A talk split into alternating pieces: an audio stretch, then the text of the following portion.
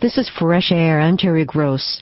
If you're flying this holiday week, I hope you're on a flight that serves more than pretzels and that if you're stuck at the airport, it at least has some shops and restaurants to help you kill time. A good book might help.